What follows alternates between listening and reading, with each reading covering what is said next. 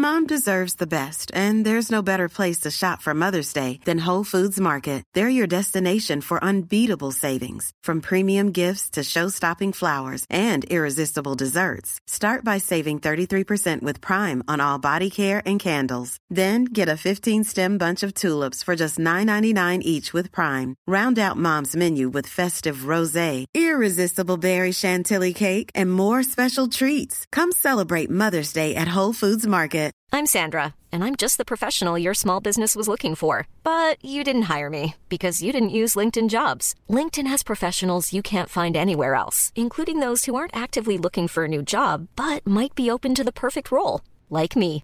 In a given month, over 70% of LinkedIn users don't visit other leading job sites. So if you're not looking on LinkedIn, you'll miss out on great candidates like Sandra. Start hiring professionals like a professional. Post your free job on linkedin.com/people slash people today. Hello, everyone, and welcome to this week's Squiggly Careers podcast. I'm Helen, and I'm here with Sarah. Hello, Sarah. Hi, everybody. Hello. Uh, and this week it's just us because last week's podcast was our Christmas party podcast, which involved four inspiring people and us. I don't know what to say, and us as well. uh, and some prosecco and some mince pies and some Christmas cake and lots and lots of chat about inspiring things that people are doing to make work better and the highs and lows and everything in between. So if you've not listened to that one, I think it was definitely a different one for us to do. So I hope you really liked it.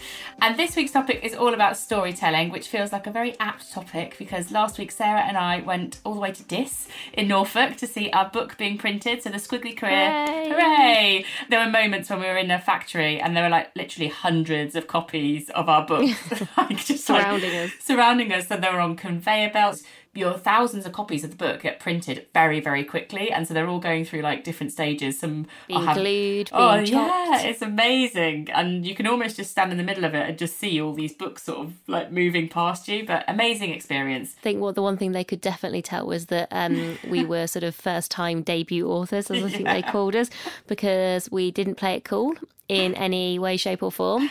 Helen just looked ridiculously smiley and kind of happy the whole way around. I think I was just in awe of how many books I was surrounded by. I was a bit overwhelmed, I think, and really struggling to take it all in. And so everyone was just being really kind to us and being like, oh, like, do you want to have a look at this? And we were both like, yes, yes, we really do. Oh yeah, it was definite. All the people that were like working on the lines, I think we were just like beaming Yeah. at everyone, being like, "That's our book. That's our. I don't know if you know, but that's our book." And obviously, they, obviously see a lot. I think just saying thank you to everyone, like, oh, hi, yeah, thank you. If you could do that gluing, that would be great. Thank you. Oh dear, yeah, it was a lot of fun. So yes, it feels apt that we continue the topic of stories with a storytelling episode today, which is really about career storytelling and it's about the benefit of it, the skill of storytelling, how you can use it, and then towards the end of the podcast, we're really going to focus on some top tips for you as well, some ideas for stories that you can tell, and some top tips for how you can do it. But before we get into it, just one little a shout for help, a Christmas shout for help from you all. podcast ratings are really important. So our mission is to help make work better for everyone, and our podcast is one way that we do that. And we're so grateful for all the support and sharing and recommendations that everyone does for the podcast. And ratings are really important to help us reach new people. And we are currently at 183 ratings on Apple. And so if just 17 people listening to this could take the slightly faffy five minutes to give us a rating, we would hugely, hugely appreciate it. It would be a lovely Christmas gift, and we'd be very grateful for it if this is a podcast that you enjoy listening to and maybe you listen to regularly. And I feel Helen probably can't with saying this because I don't know how we'll do it. But I want to, whoever's our 200th reviewer, do you think we could give them like a signed copy of the book, invite them to our next live podcast, or is that too hard to find oh, someone? That's so. If you leave us a message and then if you go to Instagram where we're at Amazing If and send us a direct message there, so this will all be private, and direct message us the name that you will have given your review on iTunes. So that makes sense. So leave the review and then message us on Instagram at, at Amazing If on the direct message and just tell us the name of the review. And then if you're number 200, I'll get in touch with you and get all your address privately, all that great stuff. And then you can get a signed copy of the book. You'll be one of the first people to have that. So let's start by talking a bit about why storytelling matters in a squiggly career and at work generally. And I think actually for storytelling, there's probably two almost sets of stories that we're talking about today. And I think all of the principles that we're going to chat through and the hints and tips we're going to talk about will apply to both. But I feel like there's the story that you tell that's your own story, that's a story about you, the work that you do, the things that matter to you at work. And then there's almost the stories you tell at work to help get the job done, to sort of help you sell your project or help to bring something to life. It's kind of not so much about you, it's almost about the work that you do. And I think sometimes that can be a useful distinction because sometimes perhaps we're good at one sort of storytelling better than the other. Often people are better at telling stories to bring to life the work that they really care about or they're really passionate about, but perhaps they're not so good at telling their own story. So that might just be an interesting reflection to kind of start with. And I think we all know that stories are incredibly powerful. They're things that stand out, that we remember, that bring things to life in a way that makes sense for everyone. If I said to someone, Can you remember a story that someone's told you at work in the last month? It's so much easier than if I asked you, Can you remember the numbers at work or can you remember the exact details of a project? There's a, it's a really interesting thing that a guy called Dave Trott has done, who is a brilliant copywriter who works in advertising and marketing. And he talks about what is a story, what is the universal structural elements of a story. So I thought I would just share those as, as a kind of starting point because it's actually pretty simple and straightforward. But I think if you forget one component part, it all falls down quite quickly. And he says there are three structural elements that every story has, which is a hook. I guess that's something to like tease you, get you interested, create that interest. Build, which is you've got to explain and I think add more detail. That's when you start to get into kind of narratives and those kind of things. And then three is payoff. It's kind of the ending, I suppose. and he talks about the shape that any story must take is a beginning that grabs the listener, the middle that escalates in tension, suspense, stakes, or excitement. And he talks about an ending that brings it all home with a bang. Now, I think if you initially listen to this, potentially it sounds daunting. I think so, yeah. and he's right. But I think as we get into talking about the stories that we've told at work and the small stories that you can tell, you start to realize that you do do all these things and we're not trying to do Oscar winning films or we're not trying to write a master's thesis or we're not trying to do a TED talk every day. But some of those things are worth bearing in mind and there is a really brilliant article that he's written, and actually, all the resources this week, all the ones that we've read, there's some really good stuff out there on storytelling that I think really helps you to just, if you're trying to get better at this, to learn, develop lots of stuff to sort of reflect on. So that's just a little bit about kind of what stories are, kind of why they matter. And in the context of squiggly careers, I think so you've got people who are moving around in their organisations more, maybe in their professions a lot more. And I think sometimes you're I think your identity can feel like it changes quite a lot when you do that. Like, so if I think, oh, well, am I the person who worked in sales, or the person who worked in marketing, or the person who worked in financial services, or the person who worked in oil and gas, like your identity can feel, I think, sometimes like it's changing, squiggling with the career quite a lot. But actually, what storytelling can help you do, I think, and the research shows that it can almost ground your sense of identity. So there's um, a book called, it's a funny title, uh, Selves Creating Stories, Creating Selves. Slightly odd, but we'll link, we'll link so to confusing. it. If you, yeah, very confusing if you want to get into it. But they say in there that um, for the storyteller, the process of sharing a story helps to reinforce a sense of identity and encourages personal growth. And that's based on those things that psychologists have looked at. But I think that idea that it reinforces a sense of identity and encourages personal growth is why actually developing an ability to tell stories and maybe having a few that you know you can you can rely on is very helpful in a squiggly career so when everything might be feeling like it's changing around you the one thing that stays consistent is your sense of identity and that can be very good for confidence as well so we thought it would be useful to share a couple of stories that we've told at work partly to show that they don't have to uh, be massive. Like as sort of Dave Trott's description makes it sound uh, quite like a big deal. You'll see in a minute that ours are not that impressive. But also, it was interesting actually when I was trying to think of examples. There were some things that straight away came to mind, and probably because they were stories that I had told. I found it easier to recall them than perhaps some other things that we've maybe talked about in the past, where you're trying to think of examples where straight away with this one I could think, oh, actually, I remember using this story or that story, and it's almost stuck with me as well as hopefully sticking with other people. So I got two short ones to share. One was a, probably was the first time that the importance of storytelling really struck home to me. I had been off to uh, do a leadership program at Harvard, and I was incredibly excited about doing that program and what I was going to learn. And when I got back to Sainsbury's, where I was working at the time, I'd done this presentation that I'd taken ages over, trying to really distill, you know, like the key things that I'd learnt. I think I've probably still got that presentation somewhere because it was it had such a impact on me, and I really believed in some of the things that I was sharing.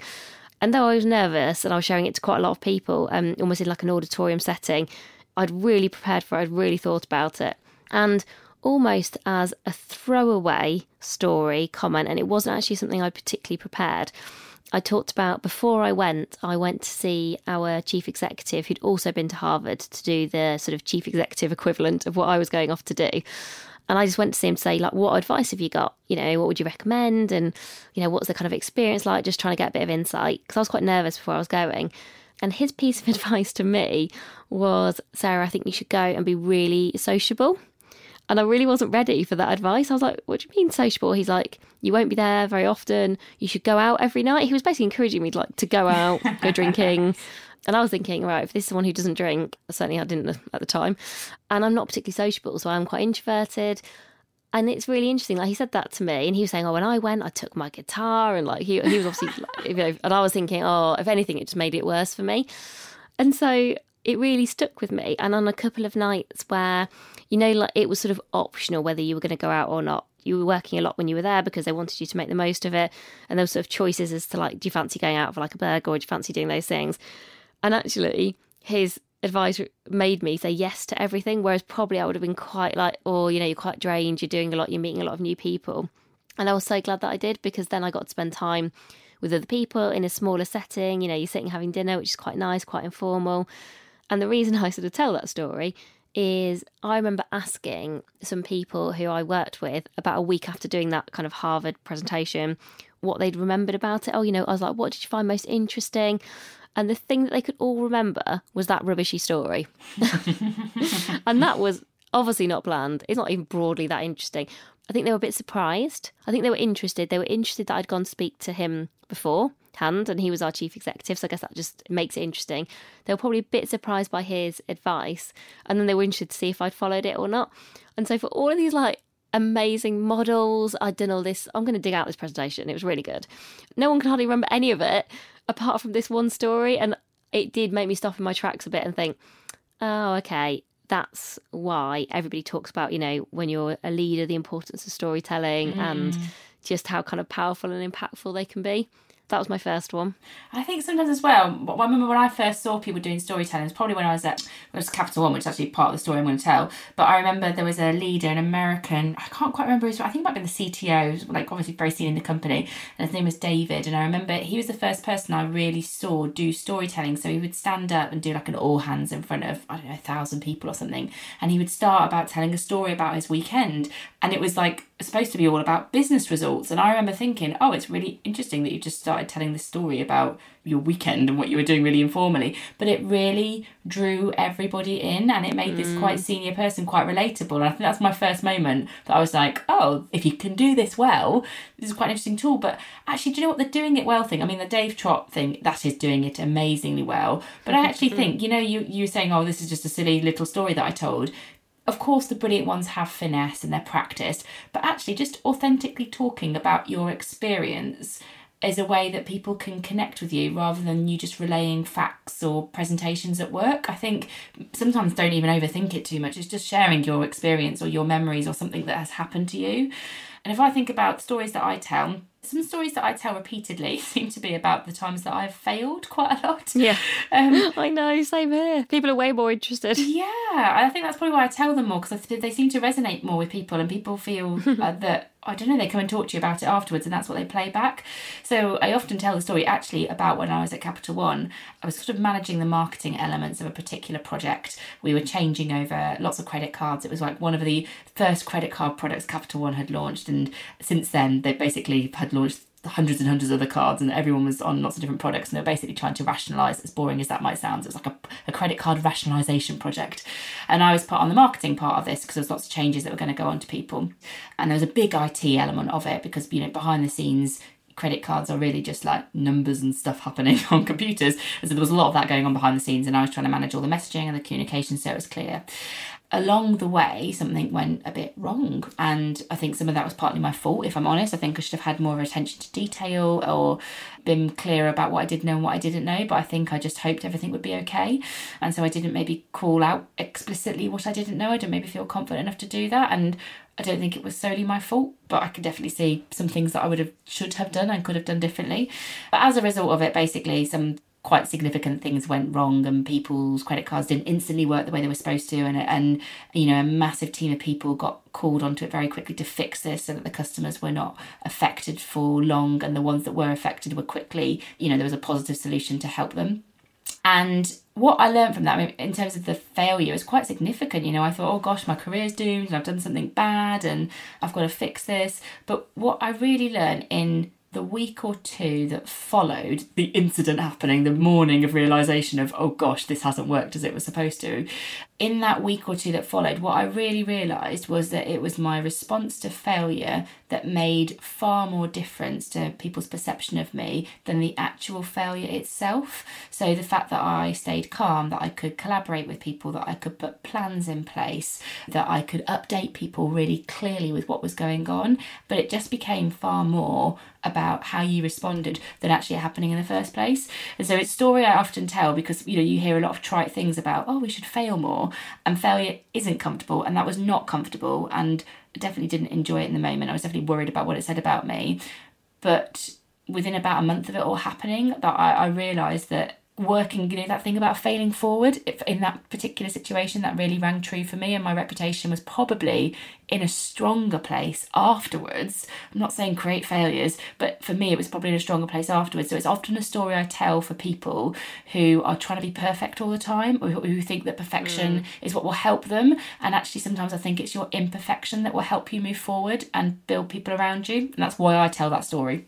Yeah, it's interesting. I think on the failure point, particularly probably over the last couple of years, I've probably told some braver stories than I have done for the rest of my career. Stories about, you know, more personal things or where things haven't gone to plan. And actually felt very apprehensive about telling those stories. And definitely initially told them in what I would consider to be almost the safest possible environment I could be in, where I would almost expect or anticipate to be supported. And what's been amazing about telling those stories, to your point, is the amount of messages and kind of feedback and positive response I've had from those has been really overwhelming. So I think kind of telling braver stories has definitely been very kind of powerful. But also, I think the thing that actually was holding me back from telling some of the braver stories was I'm very like positive and upbeat and optimistic about things. And a lot of the time, they're not the sort of stories that I tell. I would think I'm almost a bit worried about telling some of those stories. I think, oh, what will people then think of me? I think I had a, actually quite a big barrier. And then almost when people come and talk to me after some of those braver and tougher stories, I sort of don't want to talk to people because I think, oh, I don't really want this to be the thing that you remember about me. And that was actually a really big question mark in my mind. But I have found, I think I've told some of those kind of braver stories three or four times now. And every time it's been a very positive thing and those stories have not been really well crafted probably not as good as the stories that I tell in say our amazing if workshops because I find them a bit harder to tell whereas mm. when they're mm. things that we're used to sharing you're a bit slicker you probably are following a bit of a better structure and lots of the stories that I really remember hearing from other people if I think back over my career they're often not the ones that are super slick or got presentations they're just the ones where they feel like they're very much coming from that person. Mm. But again, not every story has to be a brave story. And also, it's emotionally draining and absolutely exhausting telling those stories. I don't think you need to be doing that all of the time. My other um, really practical example, which I think is on the other end of the scale, was it's a very work orientated one. I was doing a project about food waste and trying to convince people that we should work with the town to try and reduce their food waste. And I'm from a town called Market Harborough. So internally, I called that project Project Harborough. Everyone knew it as Project Harborough, which I absolutely loved after a bit. But I really remember selling that project in a room full of lots of different people from loads of different departments.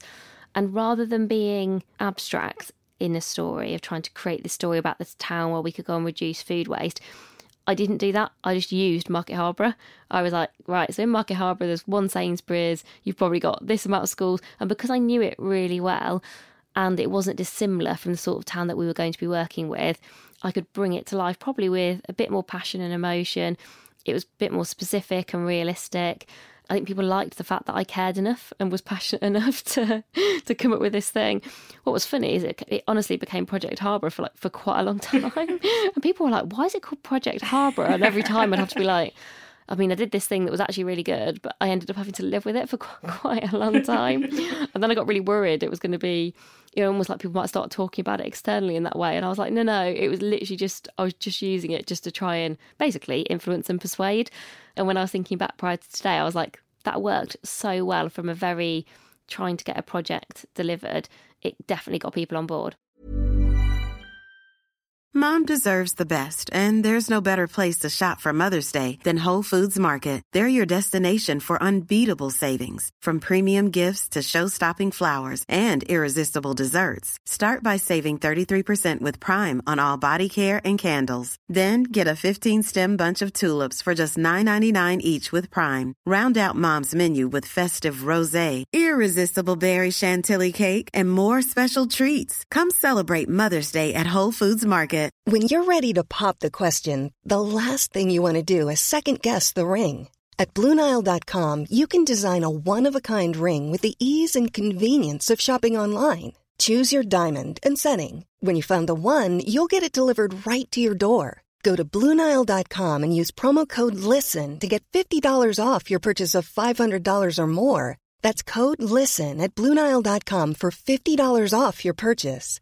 Bluenile.com code LISTEN. I'm Sandra, and I'm just the professional your small business was looking for. But you didn't hire me because you didn't use LinkedIn jobs. LinkedIn has professionals you can't find anywhere else, including those who aren't actively looking for a new job but might be open to the perfect role, like me. In a given month, over 70% of LinkedIn users don't visit other leading job sites. So if you're not looking on LinkedIn, you'll miss out on great candidates like Sandra. Start hiring professionals like a professional. Post your free job on linkedin.com/people today.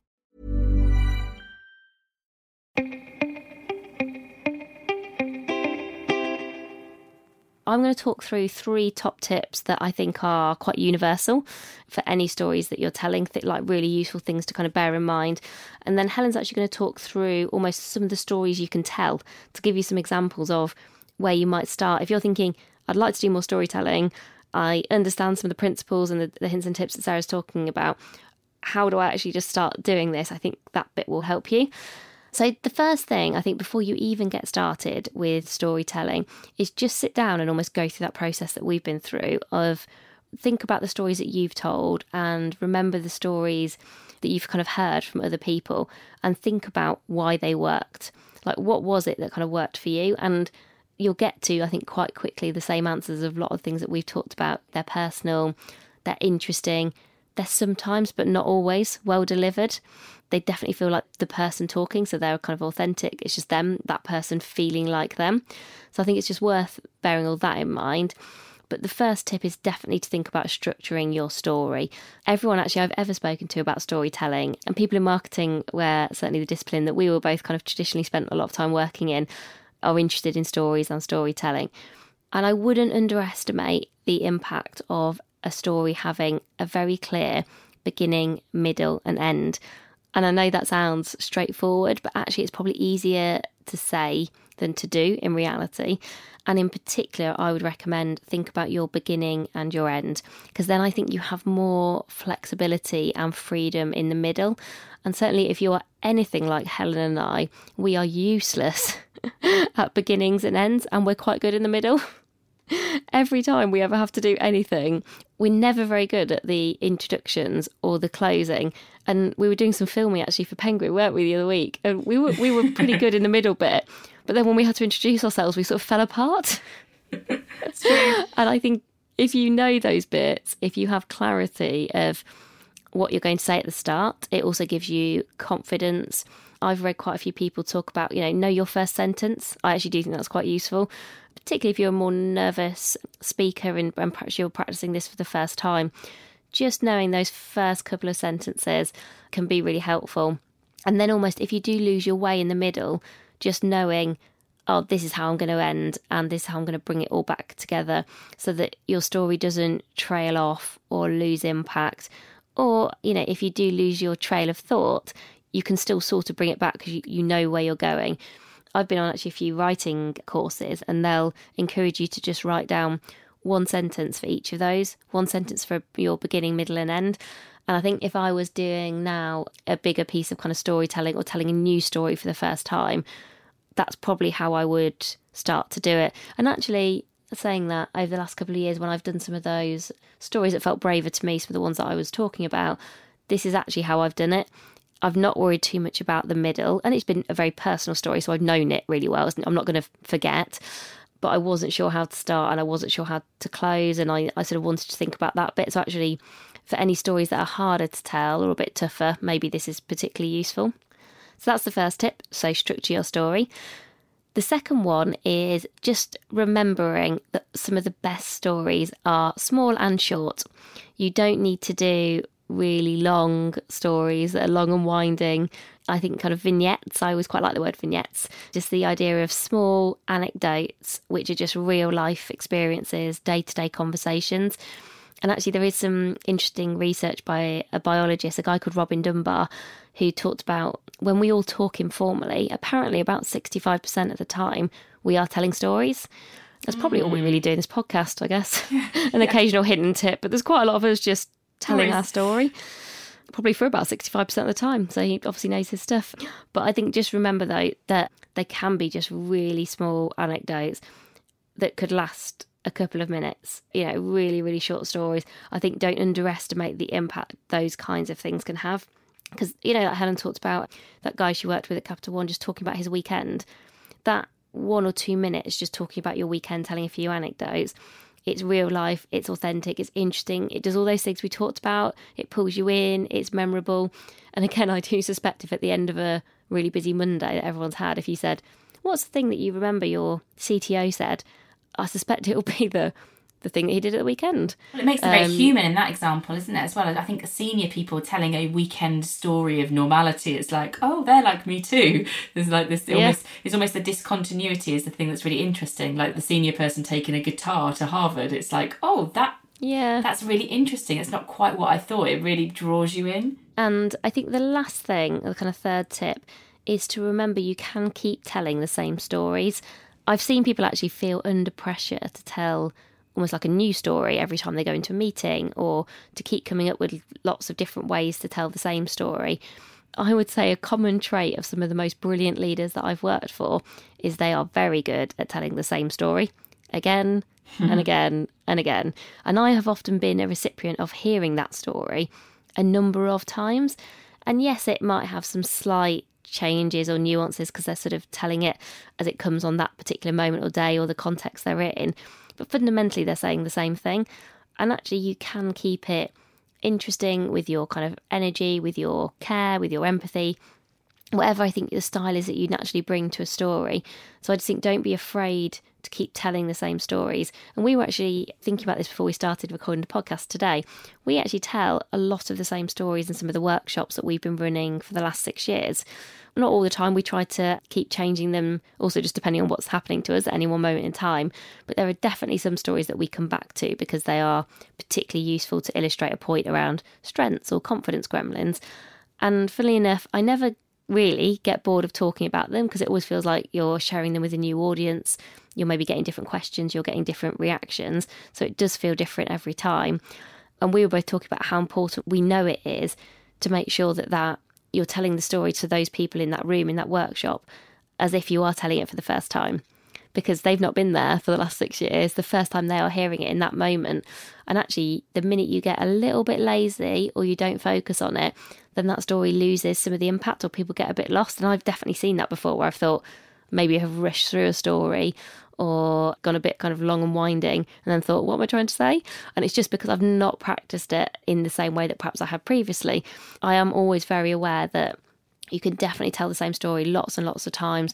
And each time you can hopefully like nuancing it, getting that a little bit better at it, getting feedback on it, working out which points really stick. So don't feel like you have to go back to work and just start coming up with like millions of different stories every day. I think there are the small anecdotes that you can make work really hard for you. And then there are some of the slightly bigger stories, but you can keep telling those again and again. So I think that on that keeping telling those again and again and really working out, am I being a bit too long and winding or have I rushed through it? You only really know that when you start practicing them and I think when you also start reflecting on how it's gone. So we're going to talk through three different types of stories that you can tell and that are worth you practicing a little bit. And I have written an article on this as well, which we will post on the website on amazingif.com for this podcast. It's one that we did for Marketing Week a while ago, and it's got a little bit more detail than I'm going to talk through now, but it will give you some idea of where to start. So, the first story for you to think about is the what you stand for story. So when you're introducing yourself to people and you're building relationships, talking about, you know, what you stand for is a good way of people building that relationship and maybe having some credibility and some points of connection with people. So like one of the things that I stand for for example is I think that flexible work should be available for everybody. I'm really passionate about flexible work. Now if I just say that to you, you might kind of nod your head and go, "Okay, yeah, interesting. Yeah, I quite like that too." You kind of understand what I'm saying, but maybe I haven't made an emotional connection with you. But if I talk about about, you know, one of the things that I think is fundamentally important is flexibility. I talk about my time at Virgin and how actually having flexibility and trust from my manager meant that I could launch a new business for Virgin that I was really passionate about. I could start a side project with my best friend called Amazing If, and I was able to have my children. And actually, in that moment, I realised that a lot of the limits that I might have placed on myself about what I could do when I had flexibility and trust, I could really challenge my limits and I realized that I had far more potential. Now, if I start telling you that story, you really start to see wow, flexibility really helped her. She really cares about it.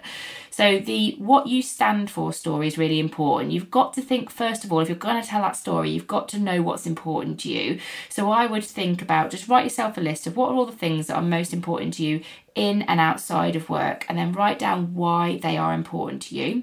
And then once you've done that, just think about examples where they have really come to the fore in work or out of work. And in those examples are like the seeds of your stories for that one. So that's the what you stand Tell you what story. would be useful for that. The Margaret Heffernan TED Talk, where she talks about everybody should have five statements that they're prepared to defend. Mm. So I'll make sure that we add that into the resources. We talked about it maybe four or five weeks ago because that's why I watched it. But I really liked one of my sort of just the actions that she talks about is just going, do you know what are the three to five statements that you will stand behind, that you will defend. That was more about kind of knowing what you stand for. But to your point, you then go, okay, so what's the story around why do you stand for those particular things?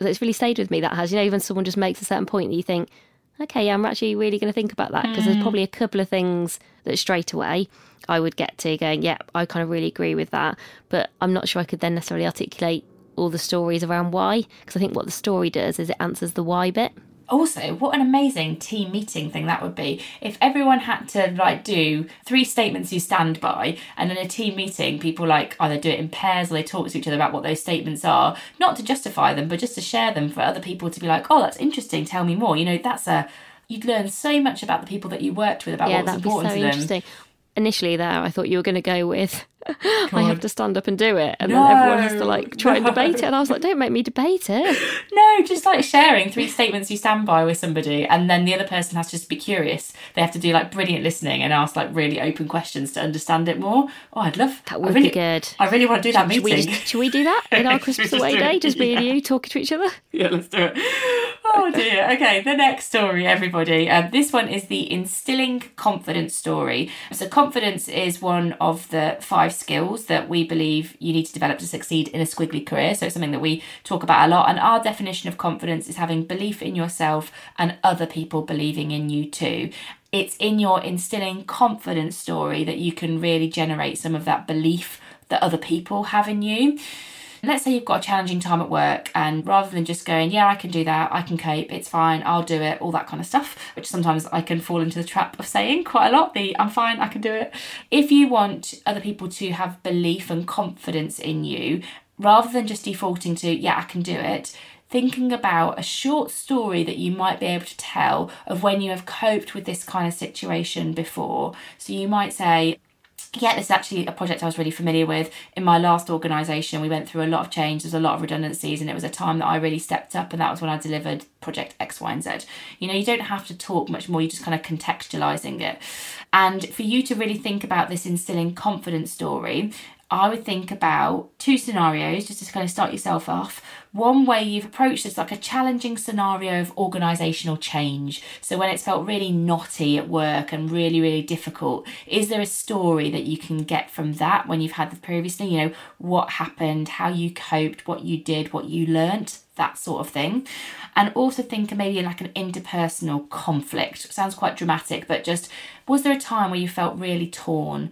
Maybe it was about the people. Like I can think there's been times when I've been really torn where I've wanted to give someone some really hard feedback that would really help them in the future but would maybe quite difficult for them to hear now. I really cared about the person and I could tell stories of interpersonal conflict where the role of a manager and being a great manager was different than being somebody's friend and that was quite challenging. So have you got one of those stories like an interpersonal conflict where you felt really torn?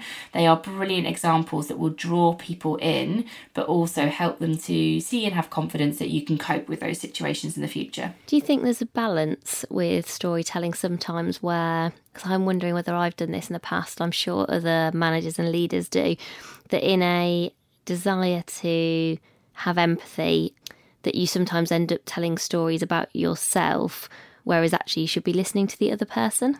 Um, oh God, I mean, I think it's a risk at, at, any time, isn't it? Where you're like, oh yeah, don't worry, I've been there too. It's actually something mm. that they talk a lot about in um, Option B, which is the Sheryl Sandberg, Adam Grant book. They talk about resilience really and how you can also help other people. And it says one of the way that doesn't help other people to be resilient is like a way of empathizing with them by just saying, yeah, I've been there. Like I understand yeah. this is what happened to me. Um, so I think it's definitely not a great empathizing strategy. I think it's more if you're going to use a story, use it really consciously. So you're not. Yeah. I think if you consciously used it to stop somebody else from sharing their story, that's not a good tactic. No. But um, if you're, or I think if you maybe unconsciously used the story because you were thinking, oh, this could be a good time to say, I've had tough times too, and tell that story. I think just knowing when is the right time to tell a story, I actually do think is a good judgment skill mm. because there are times where actually sharing your story actually isn't the right thing to do. And it was just as I was listening to you talk there, I was thinking, I think that's probably something earlier in my career. I probably tried to do that because I thought I was trying to be helpful. Whereas sometimes I told stories at the right time, sometimes I think I told them at the wrong times. And I think I got better at realizing what those right times looked like and where sometimes it's not about you. So maybe that's a good thing for people to bear in mind. If you're listening to mm. this and you're thinking, you know, I lead a team or I'm trying to work out where stories will be most impactful, think about what are you telling that story for? What's the kind of purpose of trying to tell that? And if in that situation you're just thinking it's more about empathizing, often the best thing you could probably do there is just empathize, is not yeah. tell a story. Yeah. If it's more about going, actually, let's all talk about things that we stand for, believe in. It's okay to fail, it's okay for things to go wrong. Actually, then I think the most powerful thing as a leader that you can do is tell your story first, because then that role models that that's okay from somebody who often people are looking up to and perhaps think get everything right all the time. It's often those times if you can be the first person to tell the story. So I think it's interesting about kind of the where and when of storytelling as well. Just made me think as you yeah, were as you no, were talking. I think you're right. I think you're right, and I think people might not realise they're doing it because they'll think it's a nice thing to do. But yeah, the other person just mm. wants to talk. On that last bit, because I think it's particularly relevant for leaders, the third story that's a useful one to practice is the future you believe in mm. story.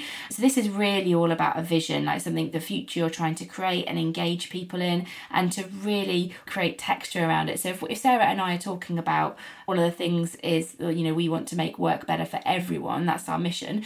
And we might almost create an imaginary story and say so you know can you imagine this organization where everyone is able to define the way that they can do their best work and there's high levels of trust and transparency and people can do this and this is you know you can really tell the story of almost like like what would a day in the life be like in that company? Then people are imagining it and they're visualizing it. And it's so much more powerful than just saying the statement because in the story you've created some almost like a sense of reality. You've just created a vision in their mind where they can connect with what you've already seen, really. And the story, the future you believe in story, is what you know. Think Martin Luther King, that kind of statements, repeating statements, and tell, I know, I know, it's like you know, it's a big one, but that creates a sense of a future that people can attach themselves to, and they can imagine it, and it creates a lot of energy behind it. it's a big I'm one. desperately trying to think of a more accessible example, but I couldn't.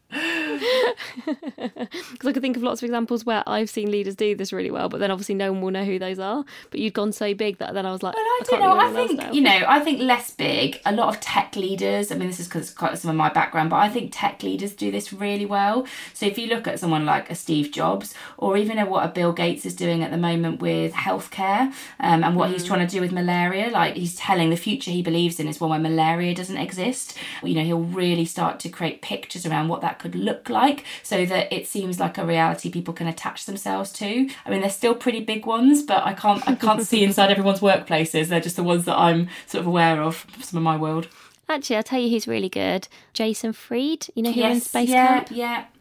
So there's a book called Rework, and he is the founder of a company called Basecamp who do sort of like it's a bit like Dropbox, isn't it? You can sort of share all your documents on there and use it for team working, collaboration working. I follow him on Twitter, and there's a lot of really good commentary on like the future of work, and I think he's good at talking about almost this is the future I believe in, and therefore this is why we do what we do in our company. This is this is why we work in the way that we do. And actually, David Hieatt of Do Lectures, he does a weekly newsletter that he very clearly writes because it is just so in first person and, and really nicely written. And he is also very clear about the future that he believes in, in terms of he wrote a really nice article last week about the power of volunteering. So that would definitely be like a statement that he believes in, and he talks about how the future could be if more people volunteered and people kind of looked after each other in that way. So when you start to think about it, you can see people that I like day to day at work who are good at doing this. They're good at the two parts. They're good at this is the future I believe in, and what does this mean for today? They're good at doing the far out and then bringing it back again in mm. terms of the ones that certainly I've seen from a more like day to day perspective. So should we do a quick recap? You recap your top three tips, and I'll recap the three stories. Yes. So, top three tips, general principles when you're thinking about storytelling. One, structure your story. Every story has a beginning, middle, and end. Particularly make sure you know your beginning and your end. Two, remember lots of the best stories are small and short and can be anecdotes and conversations. And three, you can keep telling the same story, just make it that little bit better every time. And three stories to practice telling. The first story is the What I Stand For story. The second story is the Instilling Confidence story. And the third story is the Future I Believe in story. We hope you found that useful. As always, all of the resources will be on amazingif.com. There's some really good articles this week. I really enjoyed reading them and some good videos to watch. There's a 45 minute video, but it is of Will Self. Do you like Will Self? I you- do like you know Will Self. Yes, I do. Um, but I I'm, haven't a big this. fan. I really struggled when I was meant to be doing lots of other work to not just keep watching that and kind of luxuriate in listening to him talking about storytelling with my friend Martin, who I know, who was interviewing him.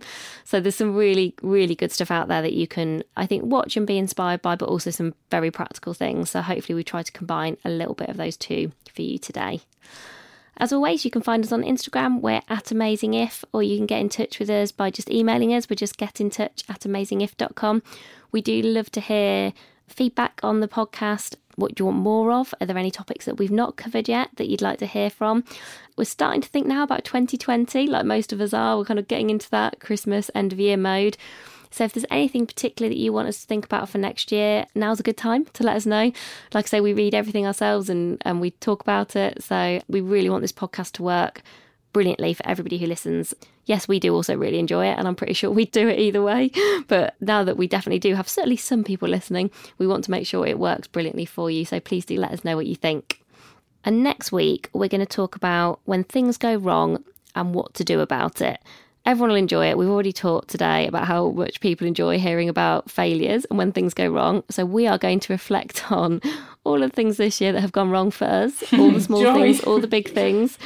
And there are loads, and it'll be funny. loads of things that we haven't talked about. Some will be personal, some will be professional.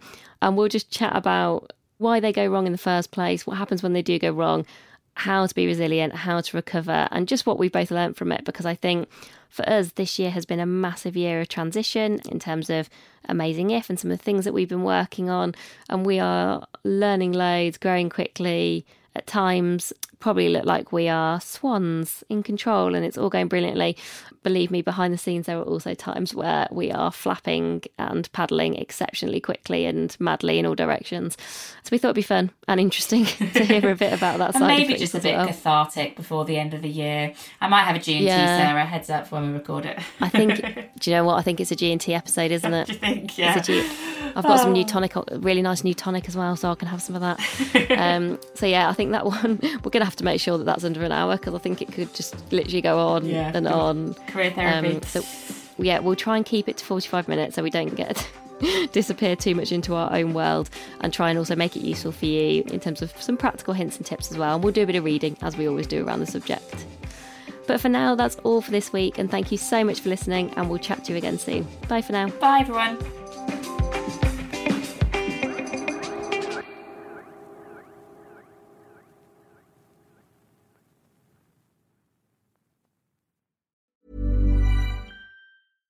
Hey, it's Paige DeSorbo from Giggly Squad. High quality fashion without the price tag. Say hello to Quince. I'm snagging high-end essentials like cozy cashmere sweaters, sleek leather jackets, fine jewelry, and so much more. With Quince being 50 to 80% less than similar brands. And they partner with factories that prioritize safe, ethical, and responsible manufacturing. I love that. Luxury quality within reach. Go to quince.com slash style to get free shipping and 365 day returns on your next order. Quince.com slash style. Mom deserves the best, and there's no better place to shop for Mother's Day than Whole Foods Market. They're your destination for unbeatable savings, from premium gifts to show-stopping flowers and irresistible desserts. Start by saving 33% with Prime on all body care and candles. Then get a 15-stem bunch of tulips for just $9.99 each with Prime. Round out Mom's menu with festive rosé, irresistible berry chantilly cake, and more special treats. Come celebrate Mother's Day at Whole Foods Market.